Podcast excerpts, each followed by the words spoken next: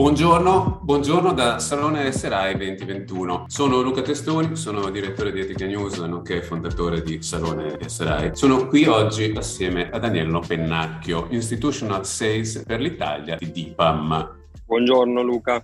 Benvenuto e benvenuti a tutti quelli che ci stanno ascoltando, benvenuti a questo podcast della serie ESG Ergo Sum, un acronimo cartesiano che certo appare pretenzioso, ma diciamo che eh, ci fa il gioco di portare l'analisi di questo acronimo complesso ESG su dei piani di analisi differenti. È una serie questa di ESG Ergo Sum che ci accompagnerà nell'introduzione di Salone SRAE del prossimo 16 novembre e che sviluppiamo con una serie, cioè con alcuni dei partner che saranno con noi in quella giornata. Dicevo, ISG Ergo Sum è un nome forse un po' altisonante, ma che richiama al discorso dell'essere, dell'identità e infatti la nostra convinzione, o perlomeno il nostro tentativo, è quello di andare assieme alle persone con cui ci confrontiamo, quello di andare a esplorare anche come cambia l'identità dei soggetti che eh, si occupano di finanza eh, responsabile, quindi l'identità degli asset manager e quindi non solo i suoi prodotti. Con Agnello scopriremo come come nella costruzione del proprio modo di essere ESG e di agire ESG, quindi la propria ESG identity, una casa di gestione sia spinta alla scoperta di nuove frontiere. Frontiere che probabilmente qualche anno fa non rientravano nel plausibile e che oggi viceversa possono caratterizzare l'identità sostenibile di una SGR, di un asset manager.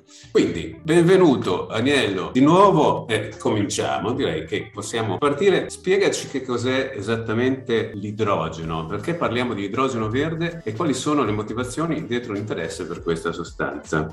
Grazie Luca per l'opportunità di affrontare un po' più nel dettaglio questa tematica che come vedremo è cruciale per gli investimenti del futuro. L'idrogeno è l'elemento chimico più semplice e abbondante dell'universo. Il suo basso impatto ambientale lo ha reso sempre più interessante agli occhi di politici e aziende. Questo elemento può essere infatti utilizzato come combustibile per il settore dei trasporti, ma anche come materia prima nella trasformazione alimentare, nell'industria siderurgica o anche persino in quelle dei fertilizzanti e dei semiconduttori fuori. Il punto è che l'idrogeno deve essere sempre estratto da composti esistenti, perché non esiste da solo in natura e a seconda del tipo di composto e del processo utilizzato possiamo identificarne tre tipologie. L'idrogeno grigio, prodotto da combustibili fossili, l'idrogeno blu, che altro non è che l'idrogeno grigio che ha però catturato e incorporata CO2, quindi l'anidride carbonica emessa durante il processo di produzione, e infine la forma più pulita di idrogeno, quello verde, che è prodotto tramite l'elettrolisi dell'acqua utilizzando energie rinnovabili. Bene, in questo contesto, quindi abbiamo introdotto il tema della giornata, l'idrogeno nella sua specifica anche di idrogeno verde. Qual è il ruolo dell'idrogeno nella transizione energetica? Attualmente l'idrogeno grigio rappresenta circa il 98% del consumo totale ed è responsabile per il 2,3%, quindi per circa il 2% delle emissioni globali di CO2, mentre per quello verde non viene emessa CO2 né nella fase di produzione né in quella di utilizzo. Capiamo subito quindi che un incremento sostanziale nell'uso di questo elemento contribuirebbe significativamente a ridurre e a raggiungere gli obiettivi di riduzione delle emissioni delle aziende, così come dei governi e anche delle istituzioni istituzioni internazionali in generale. Si può dire dunque che l'idrogeno verde può essere un protagonista nella fase di transizione energetica? Sì, può giocare un ruolo chiave nella transizione energetica. E infatti, per esempio, particolarmente interessante per quelle aziende, per quei settori che non possono passare alla completa elettrificazione, come per esempio, faccio un esempio, l'industria siderurgica o quella navale. Oppure può essere usato come fonte per la produzione di fertilizzanti, sostituendo le modalità di raccolta basate sui combustibili fossili, oppure può essere utilizzato utilizzato come combustibile a basse emissioni nell'industria dei trasporti. O faccio un ultimo esempio, come vettore energetico e mezzo di stoccaggio. Per esempio esso rappresenta un'alternativa alle batterie, soprattutto quando viene convertito in ammoniaca, che è una sostanza più semplice da gestire e da trasportare. Ok, però anche ripensando ai dati che hai detto prima, l'utilizzo dell'idrogeno verde, a parte alcuni progetti pilota, non sembra, come dire, così diffuso, non sembra che i tempi siano maturi per un utilizzo su larga scala. Quali sono le, le difficoltà, le principali difficoltà?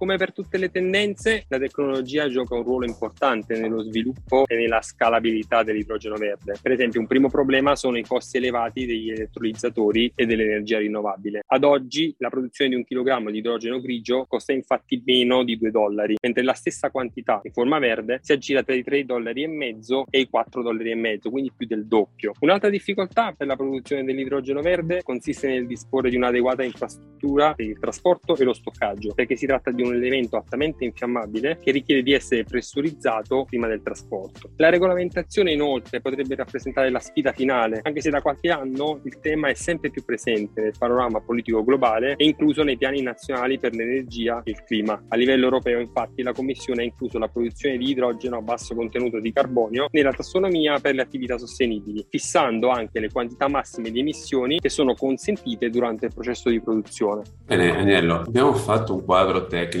e, come dire, è evidente che c'è un impegno da parte di DIPAM, dell'asset manager, nello studio, nell'approfondimento, nella riflessione su tematiche di frontiera della sostenibilità. Però poi c'è anche il lato dell'offerta, il lato del tradurre queste in opportunità di investimento. Da questo punto di vista, quali opportunità offre oggi l'idrogeno? Tenendo presente il grande potenziale di sviluppo e di utilizzo dell'idrogeno verde, sia in termini di tecnologia necessaria per la sua produzione, sia a livello di dimensioni del mercato, noi possiamo come DIPAM identificare varie opportunità in diversi settori. Secondo le stime, infatti, la dimensione del mercato può raggiungere i 10 trilioni di dollari entro il 2050 e nello specifico ci sono beneficiari diretti, come possono essere i produttori elettrolizzatori o altri fornitori di attrezzature dedicate, ma esistono anche numerosi significativi beneficiari indiretti, come per esempio i produttori di fertilizzanti. Per gli investitori, quindi, specialmente in campo azionario, riteniamo che un approccio basato sulla catena del valore sia quello che possa poi identificare, che riesca ad identificare le maggiori e numerose opportunità di investimento, dalla produzione in sé a quella delle attrezzature necessarie per l'estrazione o così come ai beneficiari del trasporto e dello stoccaggio. Non dimentichiamoci poi che al fine di ottenere un'esposizione diretta all'investimento, anche gli investimenti creditizi, per esempio, possono offrire opportunità e possibilità interessanti. Pensiamo per esempio in questo caso all'aumento di obbligazioni legate alla sostenibilità oppure a tutti quei green bond che hanno un focus specifico sullo sviluppo di idrogeno verde sia a livello produttivo che di utilizzo e di infrastrutture.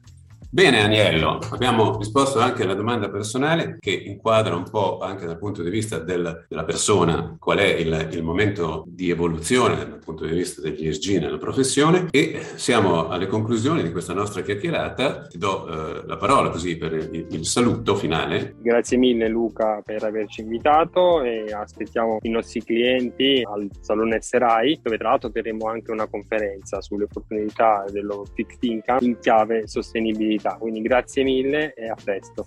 Bene, allora grazie ancora, grazie Agnello, grazie ai nostri ascoltatori. Vi invito anch'io all'appuntamento del prossimo 16 novembre, dove saremo assieme a Dipam e a tutta un'altra serie di, di asset manager. Dipam, peraltro, mi piace sottolinearlo, è sempre stato al Salone con noi sin dalla prima edizione, quindi è un, dire, un partner di lungo corso del quale siamo anche particolarmente affezionati. Saluto, vi ringrazio e vi do appuntamento al prossimo podcast di questa particolare e anche senz'altro originale serie in termini di nome ISG Ergo Sum. Grazie a tutti.